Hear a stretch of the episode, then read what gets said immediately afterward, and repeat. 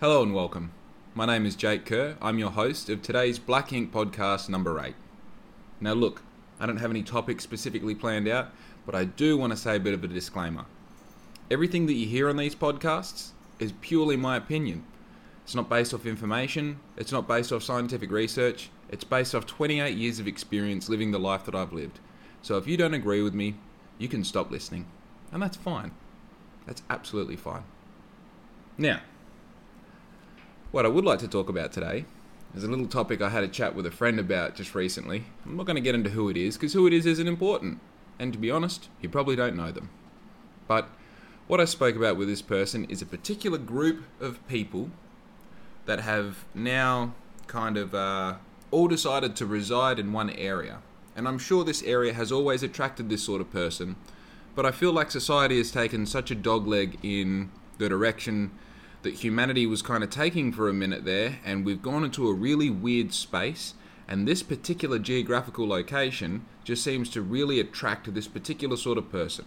Now, if you know the space and if you know these sorts of people, I won't really have to say too much. And the crazy part is, if you're from this space or if you are one of these people, you're going to get really offended. And that's fine.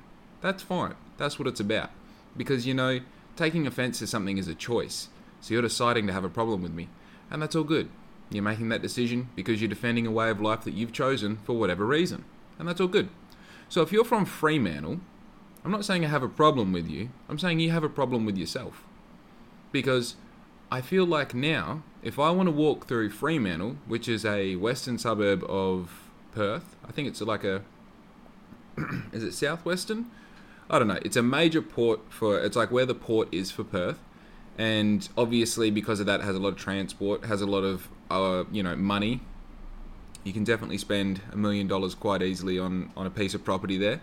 And for some reason it's got a lot of people wearing clothes that they think are fashionable but they're actually just closer to like buying one one garment of every style from the salvos and then putting it together as an outfit and saying that oh yeah this is Fremantle style or this is I don't know or like getting a bowl cut and then having like a rat's tail come out of it and then getting like sinner tattooed on their throat and saying that that's fashion. I think it's confusion to be honest. I think people who defend this ridiculous way of dressing and like kind of lifestyle in general where they really embrace like being dirty. And i'm not going to say being a hippie because i think being a hippie is kind of a little bit more uh, interesting and cooler than what they're doing. I feel that what they defend is this uh, i'm going to say lack of self-confidence in a communal sense. And i say that because it seems to be that look you get one out of every 10 people there that you know falls into the category of attractive. And when I say attractive, I mean plain and simple. They have the uh, symmetry and bloody bodily features of, uh, of someone who is classically seen as attractive. And this might blow your mind, but it kind of falls into this area of like not being fat, having a normal haircut, having nice color eyes, having nice teeth. Just things like that. Things that as, you know, as a whole humans have agreed that that's more attractive than someone who is fill in the gap. I don't want to dig my own grave here, but fill in the gap. And it seems to be these people go and wear their fucking flare jeans and their oversized shirt. And the best part is when they wear stuff from other other kind of fashion scenes. Like they'll wear a massive oversized Harley shirt, and they've don't even have someone in the family that rides a Harley. Like, hey, don't wear a Thrasher tee if you don't skate. It's that simple. Anyway, they just seem to be like one person will go and get the the bullshit fucking haircut, whatever's going on. They'll come home and then everyone else will be like, "Oh wow, like you look amazing. You look amazing. Oh fuck." And then they go out and they get a more ridiculous haircut. They're like, "Oh yeah, well I've got the side cut on both sides and a fringe and my hair still goes down halfway down my back." Okay, cool. So now you've ruined your hair in the name of competing with fucking idiots. Man, what's going on? What's actually going on?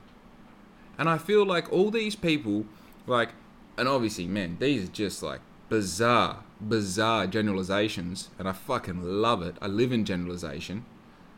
People who want to protest things, how come they all hang out in Fremantle? And how come when they pop up on my Facebook or my Instagram or whatever, they're doing protesting from like the 70s? They're standing at the front of somewhere with a fucking sign that says like what they're protesting. Like, you know what's heaps better than what you're doing? You can go and get a job. With that time that you've got, instead of worrying about, you know, whether you can plait your pubes or whatever, just go and get a fucking job, right? Put on normal shoes that don't have any holes in them, button up your shirt non ironically, tuck it in into pants that fit, get a nice belt, not a fucking alligator skin one, just a nice belt, and go get a job, right? Because the bizarre part about 2021 is, stay with me here, this is going to be really confusing to follow. You'll get a job, right? That job will pay you money, and I know you need 70% of that money to fucking eat vegan and, and you know, fill in all the fucking bullshit blanks that you waste your money on.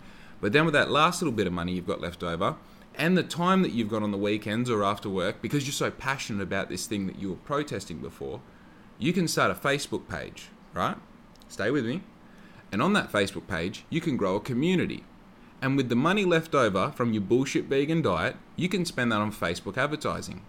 You can even outsource really smart people to make beautiful creatives that you can then pay for Facebook to put in front of fucking whoever you want. You can say, right, Facebook, I think the people who affect my cause the worst are 18 to 25 year old males, and Facebook will deliver it straight to those people for you. As long as you pay, as long as you got the money to pay, it'll go straight to them. And instead of annoying someone while they're trying to get a fucking double tender box at KFC, you'll attack them while they're sitting on their couch eating it. You'll attack them in their home. That's kind of like almost a more effective way of communicating with the people you're trying to communicate with. And instead of looking like a fucking idiot with red paint all over yourself, you'll be making a difference. Because instead of attaching your face to what you're trying to do and therefore creating an emotional connection with that person in the wrong way, you're just going to do the same thing that the corporations you have a problem with do and create an entity that then delivers that message for you and you're going to fuck their mind. You're going to get in there and whether or not they want to accept that information, the truth is every fourth tile on Facebook and Instagram is an ad. And if you can put yourself there, they don't need to follow you. They don't need to be fans of you. They just need to fall in the demographic demographic of people that you're targeting, and then boom, you've got them. How about that? And then, when you've saved the world, you can sit around with all your buddies and your fucking Doc Martens and talk about how effective your Facebook advertising was, rather than whinging about like we go out and we do the work, but we're not seeing any change. Yeah, it's because people don't respond to being annoyed anymore. It's because the piece of paper that you have or card that you have written with whatever information that probably is correct, it doesn't have as much weight as something that's on a screen purely because we get so much information from everywhere. If I don't trust the internet where there is a lot of good information coming from, why the fuck would I trust someone with dreadlocks stopping me from getting extra pepper sauce on my burger? Why? You gotta think. Huh? You gotta think. You wanna beat criminals? You gotta think like criminals. You understand? Look, the only reason I'm coming in with this tempo is because I just uh, listened to myself uh, to two of my podcasts and I realized that I can speak 1500 words in one minute. 1500 words in one minute. I was speaking so quickly in one of my podcasts about an idea that I had, I didn't even know what I was talking about. I had no fucking idea. I went on so many crazy tangents. I literally was like, man, I only know what this is about because I am you. So, I'm trying to chill out. I'm trying to chill out a bit. This is me chill, okay? Now, on to what I actually wanted to talk about. Let me just caffeinate real quick. Beautiful. They changed their blend at McDonald's, and your boy's not angry. All right, your boy's not angry. I tell you the best thing that McDonald's ever did. this is coming from the heart. McDonald's started using started to use sugar syrup instead of just putting syrup into the shot. Because the crazy part about coffee is when you put sugar into it, you have to stir it. I know this from making literally thousands of coffees with my coffee van, and it seems bizarre to me that people who are I'm not going to say professional baristas, but let's break it down this way. You get paid to make coffee on a continuous basis, c- continuous, continual, continuous basis. That makes you a professional in your field, and if you're making coffee, that makes you a professional barista, right? You know, thereabouts. You should know, you should know that if you've put a shot into a cup and then you put milk into that shot, unless you're a fucking animal, you've lost too much temperature to properly dilute that sugar, and therefore you're delivering a subpar product to a customer, and you deserve to be taken out the back and shot, right? So, just for future reference, and again, I've gone on a tangent, but stay with me here.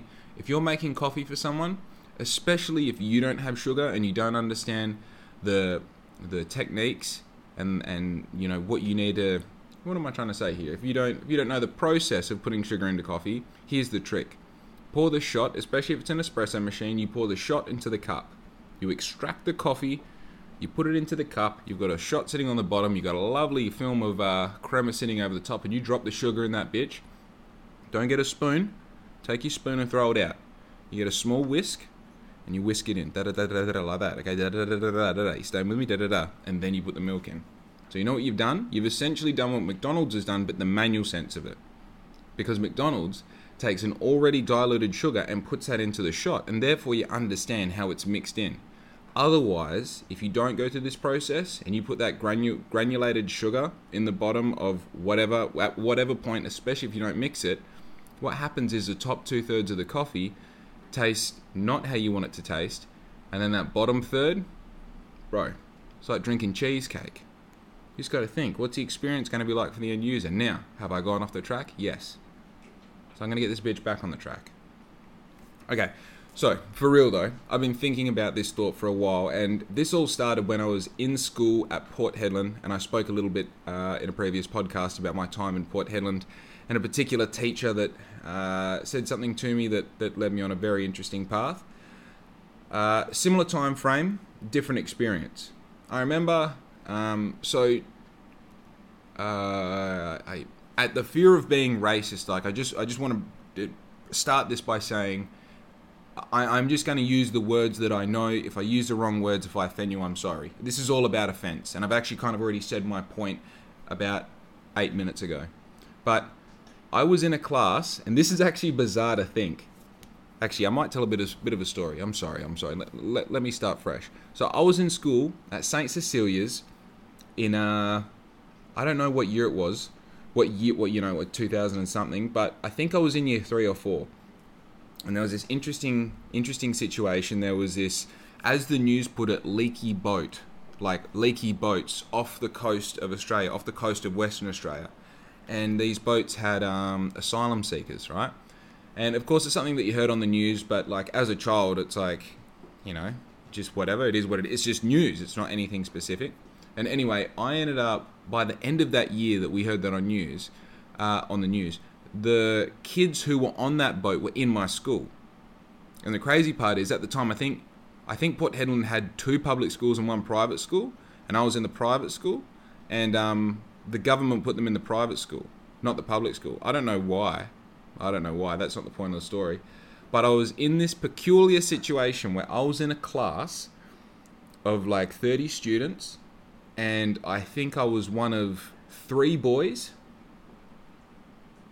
I was one of three boys, and I was one of two white kids. And everyone else was, you know, there was um, Aboriginals, uh, Iranian. There may have been Iraqi. I'm not. I'm not sure. I'm not sure.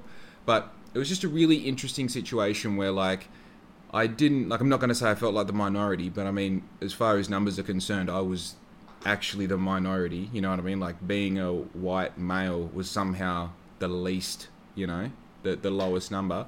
And it's funny because the other dude, one of the other dudes that I was in class with, he was also like super white. Like I'm white. This dude was super white. Funny story. I remember we had to give a demonstration in front of the class, like, and it was one of those situations where it was like a show and tell, but it was also like uh, you had to back it up with information, but it could be about whatever you wanted. It was more of a public speaking thing. And at the time, I was doing Taekwondo, and this kid's name was Nathaniel.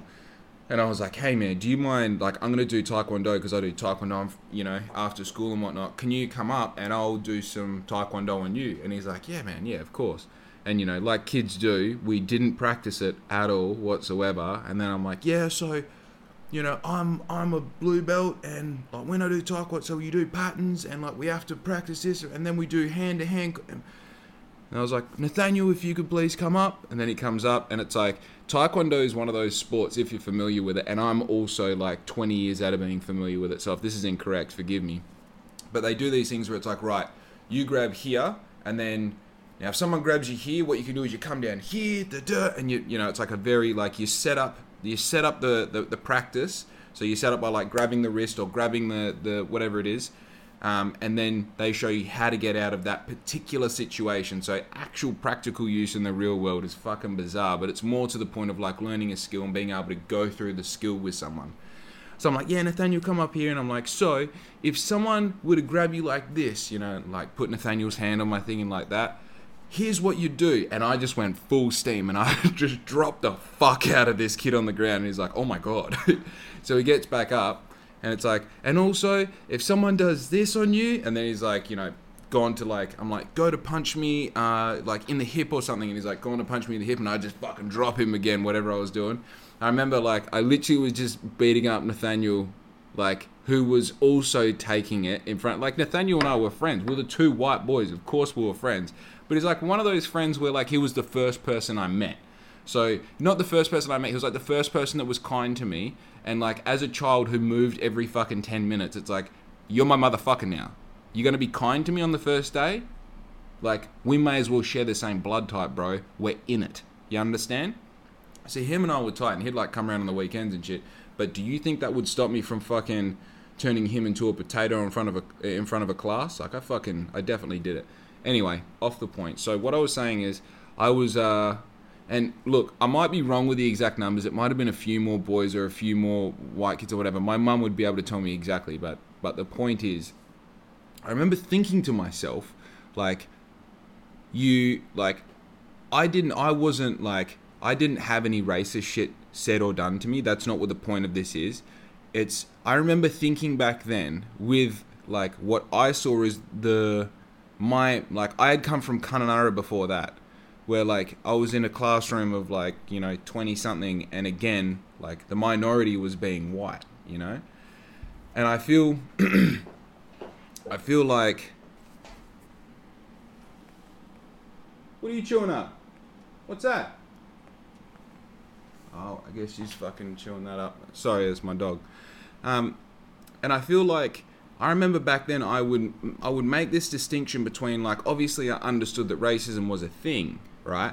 Um, the direct application of how racism worked I didn't understand because I knew that racism fell into this category of like someone would say or do something and then the other person would be upset about that. Now in a physical sense I can understand that if you punch me in the face, right? It hurts and you've got something to show for it like you know, I might have a bruise, or you might go on the inside, and my, my tooth has cut my lip, or, you know, the other person might even have, like, there's a physical exchange of what's going on. But if you say something to me and I get upset about it, that's as much of a decision as it is to, like, not take a piss if you're busting for a piss. You know what I mean? Like, you're putting yourself in a situation where, like, it's uncomfortable for or it's painful through that choice of deciding whether or not you're going to be like, you know, I don't like the way that sits, I don't like the way it makes me feel, right? And I know this is like hugely antagonistic for some people because no, that's no, you can't, you fucking. Uh. Chill, just relax, okay? Take a deep breath and let me explain myself. The reason that I say this is because if you give me an argument, two or four, anything, I can figure out a space in my mind where I can see the other person's opinion, or I can almost defend the other person. Sometimes I used to say shit as a kid just that was fucking bizarre just for the sake of having to defend something I didn't believe in. And in that, you kind of see, like, hang on, if someone says that they're offended by something that I say, can't you just not be offended? Can't you just choose to either, like, and, and the, like, this goes as simple, like, I'm asking people to be a problem solver instead of a problem. When I, when I find myself offended by things, I ask myself to be a problem solver instead of the problem, because by someone taking offense to something, I, I see them. I like if I take offense to something, I see me as the problem. I see me as I always see me as being, if not the dumbest person in the room, at least the second smartest, which means there's someone in there that's fucking smarter than me. And in someone being smarter than me in the room, I have to assume, especially if they said the thing that I'm offended by, then surely it must be from some place of knowing more than me, or maybe they're making a greater point, or maybe they're saying something that I don't understand right now, and it might take me the rest of my life to understand why they said it, whether or not it's backed by information, or whether it's backed by the fact that they're going through something traumatic. I probably am not coming from a space of ultimate intelligence or ultimate awareness of why that they said what they said. Now, obviously, there are some things that are blatantly racist, they're blatantly offensive, and that is what it is. But then you have to ask yourself, well, what's the source that it came from? Are they in a stable place? Are they looking to offend someone? Man, isn't it more fun to figure out, like, can I reason myself out of the offense? Can I reason this into a joke? Can I reason this into something that won't ruin my day? And if I truly do want to take offense to it, do I need to say anything about it? Will saying, will ultimately, will saying anything about it get me to a place of acceptance, or get me to a place of retribution, or get me to a place where I can seek revenge? And if so, what the fuck is it for? What's it for? Man, it's all good. It's all good if you don't agree with me, because I probably am wrong. And I mean, if you're taking offense to this, I ask you, can you reason yourself out of that offense? Can you put yourself in my shoes and listen to the words that I'm saying and see that I might be right in some light? Or even if you truthfully believe that I'm wrong, I am wrong, defend the fact that I might be right. Play devil's advocate to yourself and your own ideas. Man, I just feel like there's so much room for growth when you do something like that. You know, I've got written down on my piece of paper here things to talk about. The fact that we hold on to ideas that were given to us as child, as children, and we run our whole life with those ideas and let them define who we are and dictate the conversations that we have as an adult. If we take racism for example, if you grow up in a racist household, you'll find that that, that child who grew up in a racist household may spend the first, you know, quarter of their life not questioning at all, at all, whether or not that's correct.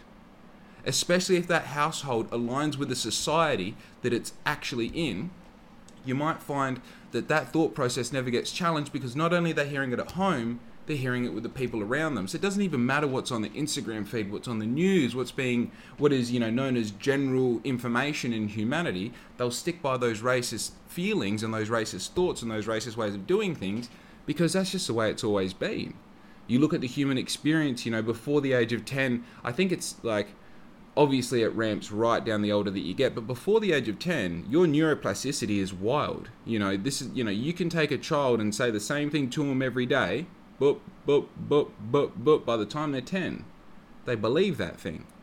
You know my mum put this twisted idea in my mind that i can be fucking anything i want i grew up to to literally believe that you know?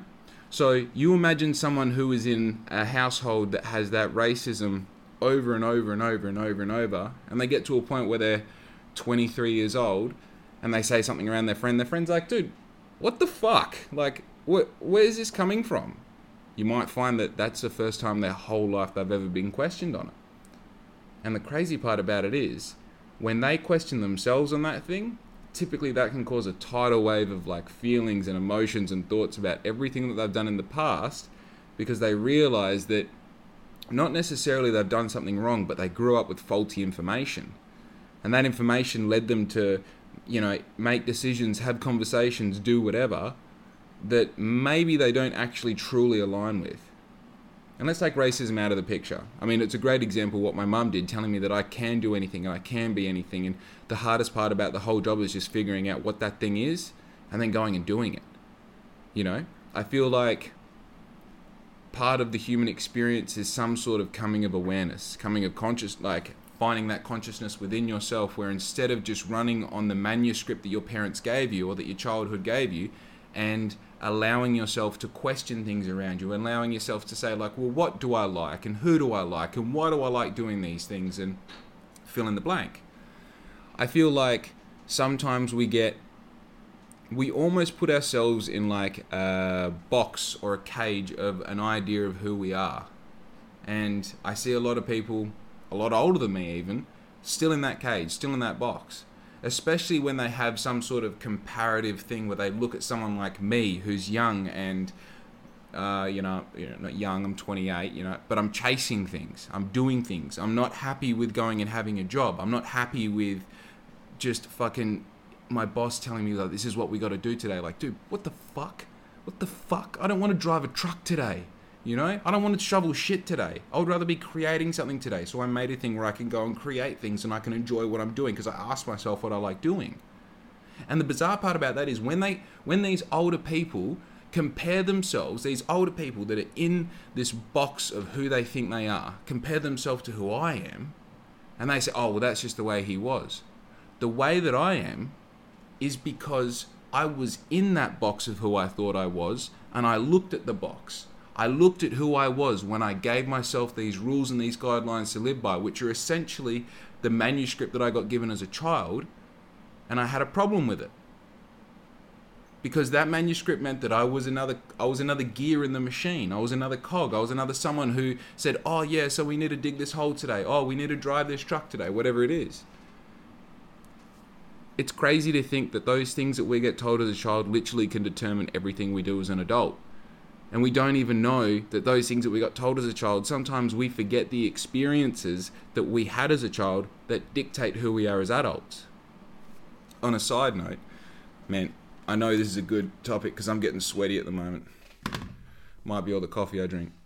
You know, I noticed when probably around the age of 20 to 22 that every significant memory I had as a child, every memory that I actually remember as a child, I had a little I had a little shift in awareness, right? So one example that I always go back to in my own mind is well, actually I've got two good examples if I remember what I'm talking about after the first one. So we were in the Malaga markets and I was with my dad and there was one of these situations where you know you get the I don't know if you're around my age, you might remember this, but they used to have the wall of um, chocolate bars, and they'd have heaps of different boxes. You have Mars bar, Snicker, this, that, the other, and you would get a little plastic bag, and for X amount of dollars, you can put seven chocolates in there or ten chocolates in there. So you're like, oh, you know, there's 20, 20 different types of chocolates. I could get one of those. I might get two of those. I get one of those, and you're like, oh fuck, I've only got two left or three left, whatever it was. And then you look over here, and I was like, oh, but they've got Redskins over here. And I go over there and I go to grab a redskin and put it in. Dad's like, whoa, whoa, whoa, whoa, whoa. He grabs me and he puts me back in front of the wall. He goes, this one, mate, only on this wall. And I remember that clear as day. And I think the reason I remember that is because for the first time I felt like there was actually a little bit of restriction in place as to what you're really allowed to do, right? So obviously there's rules like you're only allowed to put 10 chocolates in the bag, you're only allowed to put 10 chocolates in the bag, but not any 10 out of the 10 that we tell you, right? So another example. I'm 10 years old. It's my 10th birthday, right? I'm getting off the bus in Wedgefield in Port Hedland. I was like one of the last kids to get off the bus. I was like maybe the fucking third or fourth last kid to get off the bus. And Port Hedland, if you're unaware, is hot as fuck. Like hot as fuck. Like 40 something degrees, right? So I'm getting off the bus. Everyone else has got off. We've been we've done a few drops in Port Hedland. We've been all through South Hedland. Then we're going into Wedgefield, which is the industrial area. They pull up out the front of where my dad worked, a transport yard. I'm about to get off the bus, and the bus driver, uh, who from memory he was like, we were cool. You know what I mean? I think he, yeah, I think he, yeah, I think we were cool because like a short time before that, yeah, a short time before that, I'm pretty sure that bus driver caught me and a friend, and I didn't instigate this. He fucking got me in on it. The friend, um, he had like a fucking porno mag or something, I don't even know if it was a full porno mag. I think it was just a titty magazine, you know. And he, uh, we had it behind, I think like a workbook or something, like a you know a school book. And um, we were like laughing at shit and pointing, being like, "Oh yeah, maths is fun." Flipping the page, and the bus driver caught us. He didn't do anything about it. He might have even kept the magazine. He did. We weren't friends. He was just a fucking creep, you know. Anyway, I um, so yeah, I end up getting off the bus, and this motherfucker pulls an ice cream out of nowhere and he's like, Happy birthday, mate. And I thought to myself, that motherfucker didn't, didn't give anyone else ice creams. He didn't give anyone else an ice cream. He gave me an ice cream because it's my birthday. And like, it wasn't like a thing where he gave anyone who was turning a certain age or whether it was a birthday an ice cream. It wasn't a thing like that. He gave me an ice cream because it was my birthday. And I think the reason that I remember that memory is because for the first time I saw that someone outside of my, you know, close vernacular cared. They went out of their way to get me an ice cream. Like, how the fuck did this man keep an ice cream at that temperature when it's 40 something degrees? I mean, these buses did not have air conditioning. They had the windows that you push out a little bit, and that was it. It was one of those memories where, as an adult, I would think about it all the time, and like it was, it was like it made me totally see that man in a, in a different light. It made me like, oh my god, like he's a smart person, not because he did something for me, but because, because he did something, because he had consideration, because he had this space in his mind and in his heart for me. It was interesting. And when I think about how that memory sits in my mind and why it sits in my mind, it is because there was some sort of awareness that he gave me in that moment. And all the memories that I have as a kid seem to have that common trait. It was a time when I was experiencing, like, I was experiencing life in a greater sense. I was understanding that, you know, instead of me being in this video game, that I'm actually in a video game full of people also experiencing the video game. And in that, I mean, this is something that has always blown my mind. People take themselves as serious as what you take yourself. So they are as important to them as you are to you. And I think that was the first time that I started to comprehend what that meant. You know, while I didn't have that in my head at the time, that's essentially what it was. I was starting to understand like, damn, like he's actually like he he he goes home and has a life and part of that was when he came to work today to drive the bus for the kids to school he brought an esky and an ice cream for me because he knew it was my birthday because I was probably I probably told him, you know, as kids did like, "Oh, it's my birthday on Friday," you know? Well, kids, I still do it, you know. I'm only like a casual fucking 147 days away from my 29th birthday. I think that's more of an anxiety thing than it is an, ex- an exciting thing. And also numbers, you know?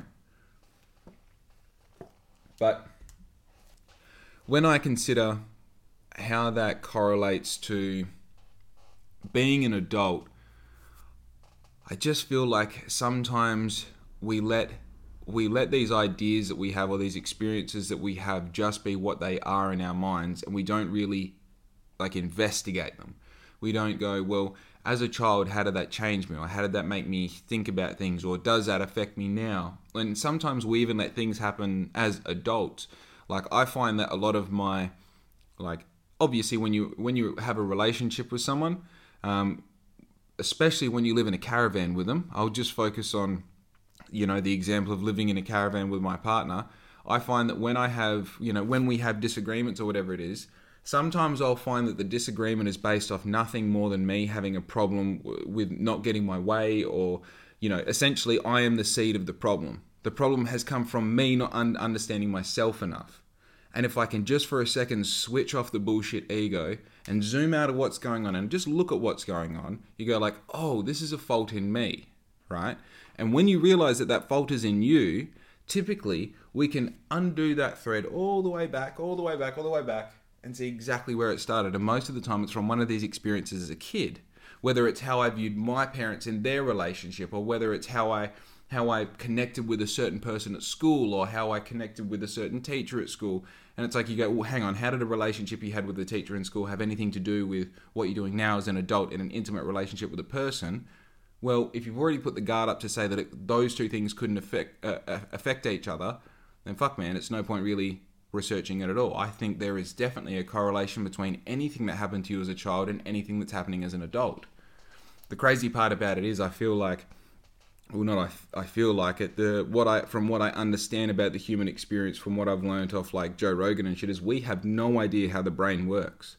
We have no idea how trauma really affects us and we have no idea how to fix trauma. And the thing is trauma starts from anything from you know like someone yelling at you when you weren't anticipating it as a kid to getting hit by a car you know? And there's a massive like field or spectrum in between that trauma lays within, and sometimes that trauma can stick with us in a really weird way, sometimes benign under the skin, and then all of a sudden it pop out in the weirdest way because of the weirdest trigger. And, you know, I'm with that information, I am happy to say that there is, you know, probably everything that happened to you as a kid is affecting everything that happens to you as an adult, or how you respond or react to things as an adult. And furthermore, like spending time just breaking down situations that did happen to you recently and understanding like or you know questioning did they come from somewhere in the past where I had this happen or this happen or this happen? I I think especially like I remember having one moment where I was talking with a friend and this dude of course as I as I don't with anything I don't like naming names but this dude is super fucking interesting. He has his own interest. Um, he has his own like thing going on, like I do. Like I have black ink, he has a thing, and it's in this really particular field and industry. And it started as this little thing, and now it's fucking crazy. It's crazy what he has got going on. And when you talk to this person, he's like, he's almost like autistic. He's almost autistic to talk to. He's like, when he talks to you, he like starts and like I, I, again like if i'm using the wrong i don't want to cause any offense to anyone with autism. It's not or, or anyone who has child children with autism it's not what i'm going for. Just fucking listen. He like he will as you're talking to him he'll glaze over he'll start looking off to the thing and you know he's listening to you. The problem is he's listening to you and processing everything you're saying quicker than what you're saying all right? And he goes off and then he comes back and then there's silence after you speak and then he speaks and you think he's completely on another planet and he comes back to you with with a perspective you've never thought of of the thing you're talking about. And in a weird way when i speak to him i appreciate the fact that he doesn't look at me while i'm speaking purely because i relate to this motherfucker right? And when he does what he does like he's the sort of person that's like oh i'll show you something right? And then he'll start talking about something else, and then halfway through the thing that he's talking about now, he fucks off or he starts walking in one direction, and then you're like, "Do I do I follow you? You're going into your bedroom. What's going on?" And he's like, "Yeah, I didn't fucking stop talking," you know. So you follow him and you go into his room, and then he pulls out the thing he was going to show you, and he shows you and he explains everything why it's important, and then the motherfucker full circles it back to the conversation he started having after the fact because it all relates to one another. But when he started that conversation, you couldn't see how it was at all related or if it was going anywhere. And I relate to that. I relate to that so much because he's asking you to trust him as the audience and him as the entertainer in that particular moment to just stay on board. I'm not asking you to understand, I'm asking you to stay on board because by the end of it, this will all make sense. And you know what? One day, we were sitting down eating dates and peanut butter, drinking coffee, and I found out that he moved around as a kid as well. He moved every year. Boom, boom, boom, boom, boom. And him and I just sat there, not looking at each other, having a conversation, and I realized, for fuck's sake, we're exactly the same, and that's probably got something to do with it. It's probably got something to do with it. And you know what this guy doesn't do? Put himself in a box as to who he is and the sort of person that he is. It's as if he doesn't know all the time, and that's the beauty of it. That's the fucking beauty of it. Man, it's actually kind of like it's refreshing. It makes you question, like, well, if he's got that going on, what the fuck have I got going on? It's interesting. So, with that in mind, you know, I've touched on some some interesting things. With that in mind, I really do make it a hobby of mine to continuously try not to put myself in a box as to who I think I am. And even like, I know I break the fourth wall a lot on this podcast where I talk about the podcast itself. But even posting things online, I just like, especially this podcast where I have to delve into an idea and I actually have to talk about it and I have to have an opinion and I have to back it up with these thoughts that I have that I consider to be information. I have to be fearless and courageous and say it, right? But part of that is having some idea as to who you are. And then when I get this anxiety about posting these ideas or posting this this crazy thing about like you have to, you know, choose to take offense to something to be offended by something, to put that out there is to do two things in my mind. It's to say I'm actually sure about this, and it's actually saying I actually have no idea. And that's the fun part.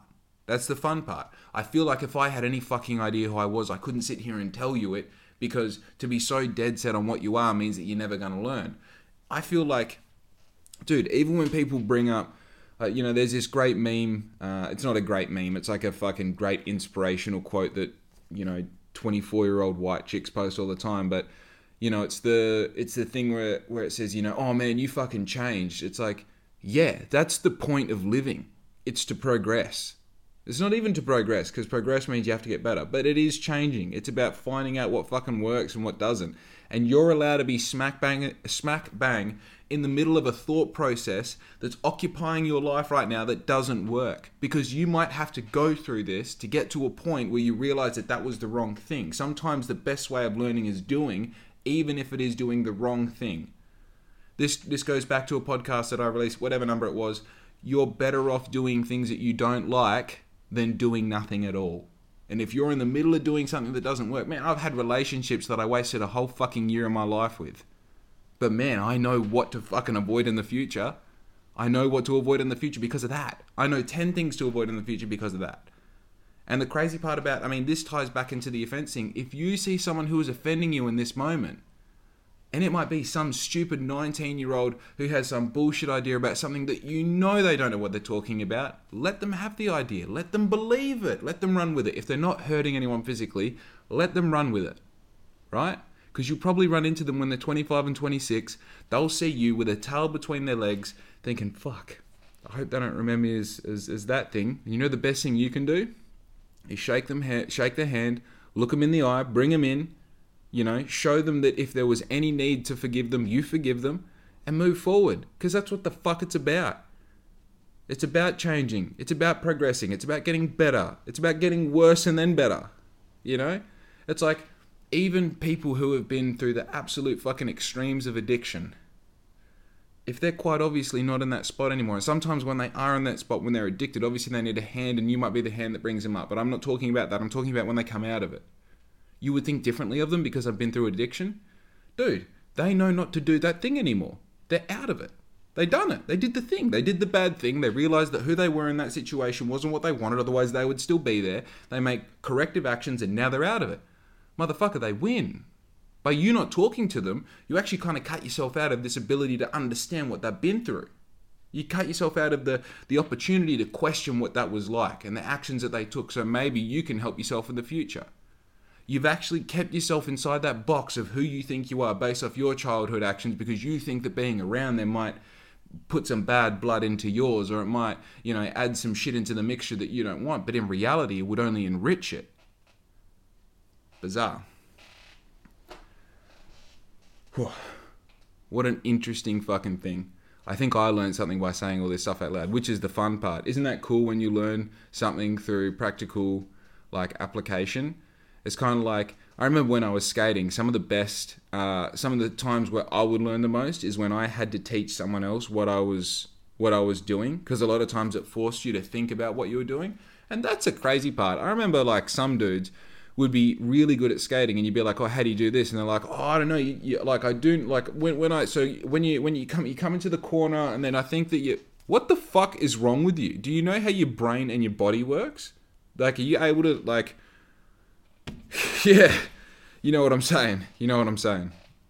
But yeah, I think uh, that's definitely a fun part of life is figuring out things as you talk, and also just fucking throwing ideas out there, throwing ideas out there. You know, sometimes you you think some wild shit and then you say it out loud, and you're like, "Whoa, that wasn't that wasn't what I meant." When I when saying that out loud sounds totally different to when I say it in my mind. And other times you say some wild shit, and it's like you were meant to say it it's like that was always your voice, and up the whole time up until now, you've been using someone else's voice. You've been repeating someone else's ideas, and then for the first time, you had an original thought, and it accidentally slipped out because it went past that little filter, that little wall, and it slipped out, and then you realize, oh god damn it, that's that's who I am. That's what I do. You know, that's what I do. And then you execute that furthermore because you kind of get addicted to it. That's where I'm at right now you know something? This podcast is like one of two things for me. It's extremely scary and it's also super invigorating. Like i feel that you can probably even pick it in the previous podcast. Like i get into this rhythm where i like i've been in the rhythm like i've got 50 seconds left of what i need to do for this podcast to make it 45 minutes and i could keep talking for another hour. This is crazy like i'm in the pocket. And then other podcasts like i've looked at the like I think 007. I recorded that three times, and like the first two, like the first one especially, it was recorded in three different segments because there was shit going on. I was losing my train of thought. It was just, it just wasn't the day for it. And unfortunately, like one of two things was happening. I was trying to make it work, but I was also not listening to the signs that it wasn't going to work that day. And then the second time I did it, full of anxiety, talking about weird shit, like not interesting shit, just weird shit. And then after the fact, getting so full of like fucking chest pain and that that I'm like, this, oh, I just I just can't release it. I can't. I got to record it again. You know, I have to record it again. Then you record it again, and it's all fine. But then other times you just you know, you fucking you're out in the ocean and you start paddling, and then five minutes in, you fucking see a wave behind you, and you just get up on the board and you're fucking cruising. You know what I mean? You're cruising for 45 minutes, sitting in the barrel, just letting it fucking. I don't know surfing terminology. I don't know why I went with that analogy, but we're here, baby.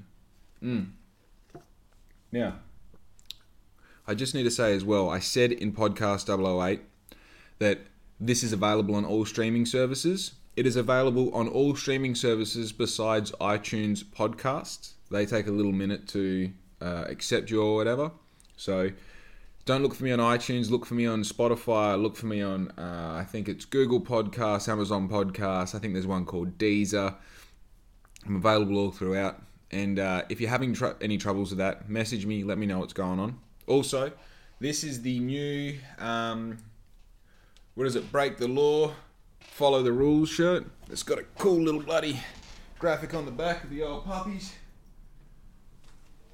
This is uh, now available on my website. It went live on Monday, the yesterday of July 2021. I think it's like the third or fourth. This is now available online, and this is genuinely my new favorite top. I fucking love this blue. I love the dogs on the back. I love what it says break the law, follow the rules. If you don't know what that means, yeah, that's all good. That's on you. You know what I mean? Anyway, do me a favor if you made it this far, like and subscribe. Drop me a comment. Tell me which part you liked. Tell me which part you didn't like. I know I've said some some things. You know, this is probably the podcast that won't cause me any hassle now, but it will fucking ruin my ruin my career later on. So that's all good. That's all good. Anyway, mum, if you're watching, I love you. I miss you. Everyone else, thanks for watching. I'll see you later.